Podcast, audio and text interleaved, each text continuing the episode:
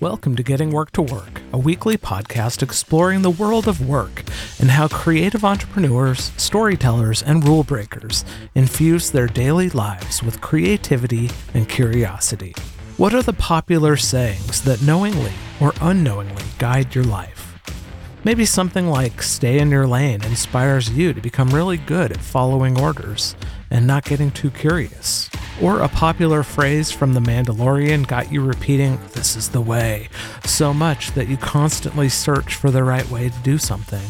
Another saying that trips us all up, you must know the rules to break the rules, can keep us locked into the status quo if we don't eventually break the rules.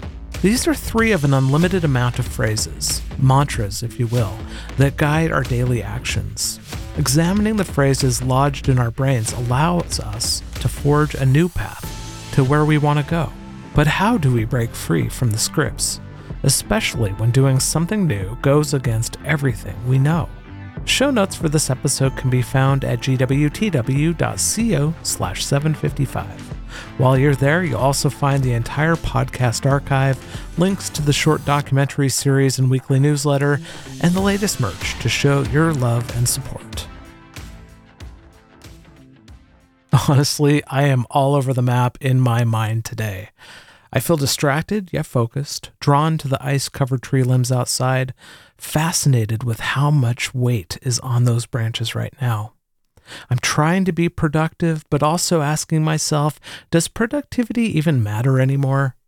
And before you think I'm being nihilistic and moody, all right, I'm being one of those things. I think time is getting to me, the years and the mileage catching up. But I digress, which is going to happen a lot in this episode, because I've had infinity on my mind lately. Maybe it has to do with the nightly viewing of Fringe, where the technological possibilities are endless, and in some instances time is too, but the consequences aren't. Or it could be that we have seemingly infinite choice when it comes to entertainment and everything connected to the world, like shows and films to watch, books to read, music to listen to, social networks with infinite scrolling, connections, news, career opportunities. All of it is never ending, and it's overwhelming. One of the books I've been reading lately is The Angry Filmmaker Survival Guide Part 2, Sound Conversations with Unsound People, great title, by Kelley Baker.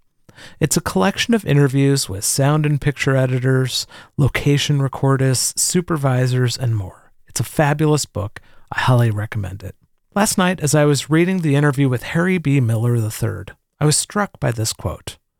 He said, there's a lot of indecision, and that's part of the problem. 15 years ago, everybody did the same thing.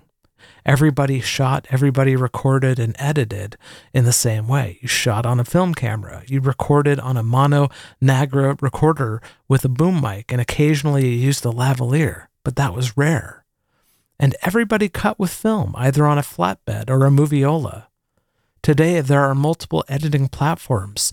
There are multiple ways of recording sound. There are multiple ways of shooting it, and every change in technology creates a new learning curve. It creates new problems. It also gives you new opportunities. What I love about this quote is that it shows precisely the moment in time we are living in as a society. In a lot of ways, the systems of power and control keep us following the scripts and rules of the past, while they in turn are mining the future for their present gain. And if we try to get beyond those rules, they get mad at us for breaking the rules. Well, we don't know them yet. You got to know them before you break them. Additionally, knowing the rules before you break them keeps us going to school, stuck in the past, doing work that we've outgrown but can still pay a bill or two, and listening to the opinions of others who latch under creative work like a leech, sucking us dry before we burn out. What would happen if we lived our lives and worked our work according to this viewpoint that there are multiple ways of doing everything?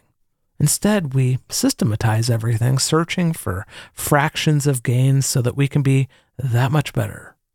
I'm tired of systems. But back to phrases. If there are multiple ways to do everything, then why do we let phrases confine us and keep us stuck? Well, I do think that they take infinity and put it into a conceptual realm that we can actually handle and do something with. Stay in your lane makes sense because question everything doesn't work in the corporate world or really in any situation where we have to get stuff done. Think for yourself is another one of those phrases that creates infinite problems, because then we start thinking that no one is an expert and no one knows, and that everything is relative to our own understanding. The phrases that guide our life might just be wrong, and they need a major upgrade, because they need to account for flexibility and the rapidly changing present reality that we're in. Maybe everything is figure-outable, courtesy of Marie Forleo, which is better than stay in your lane, but all of these phrases need to be challenged. Because while the phrases may be helpful and healthy or hurtful and hellish, what we do lack is present in the quote from Harry B. Miller III that I mentioned earlier. He said, "There's a lot of indecision, and that's part of the problem." This quote was from 2011, so I think in the 13 years since, we have upgraded to indecision being the entire problem, not just part of it. Because when infinity is possible, decision-making is impossible. Because while we may know where we are headed, we can change directions in the moment based upon new information generated from our technology systems. Okay, I don't know about you, but my head officially hurts thinking about all of this, about infinity, and it's time to bring the focus to the episode. The point, if you will. But first, a story. Years ago, probably 15 or more, I went backpacking with a good friend of mine. It was still early in the season, and while we were expecting some snow, on the third day of the trip, there was so much that had yet to melt that the trail was impossible to find. In other words, we got lost. We knew the general direction we needed to go, and we occasionally found a trail. Maybe it wasn't the trail, but yes, we were lost. So at some point, we had to hike up the hill to see if we could get a better look at what we were dealing with. So we did, and we found the direction we needed to head. And then we made the decision to bushwhack down the hill. Probably not the best move, and I kept envisioning helicopters flying overhead rescuing us, but it is what we did. And eventually, we caught up with the trail that we needed to get back to our car, and we lived to tell the tale. I think about this story a lot because as creatives, I think we lost the trail some time ago.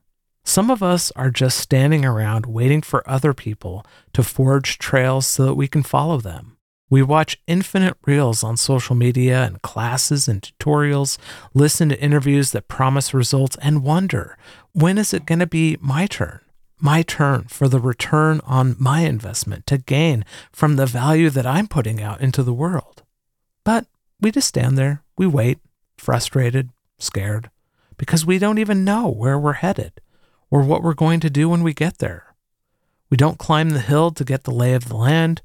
We don't even know if we have a car at the destination, because are we going home or are we going to do something else?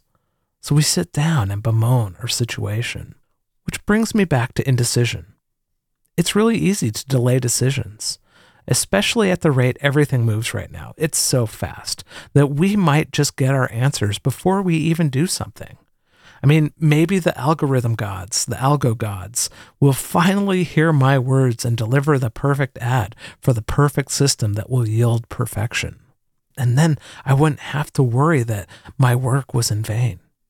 Seems like I've been down that trail one too many times. You probably have too if you've been a creative for any stretch of time. Because the truth is this, if indecision is a problem, then it makes sense that making a decision, having a vision, will ultimately reveal a different set of answers than if we did nothing. New directions and possibilities only available to us once a decision point is made. And that's where we find ourselves today. If you want to forge a new trail, bushwhack your way through the world, then you must decide where you're headed and then go in that direction. You might have to change course along the way so that you don't fall off a cliff that you couldn't see. But once you get to your destination, you get to do it all again. You get to find a new destination and decide to go there. But how do I know what I want to do, where I want to go, who I want to be? well, what if the decision was to tune out all those external voices and phrases and instead listen to your inner truth? Bushwhacking your path means going into new terrains and environments to explore new ideas and possibilities and find what we wanted, yes, but to also reveal what we didn't even remember from our earliest days. So where will you go? What decisions will you make? I hope you will join me in bushwhacking your own path. Until next time, may creativity and curiosity fuel your life.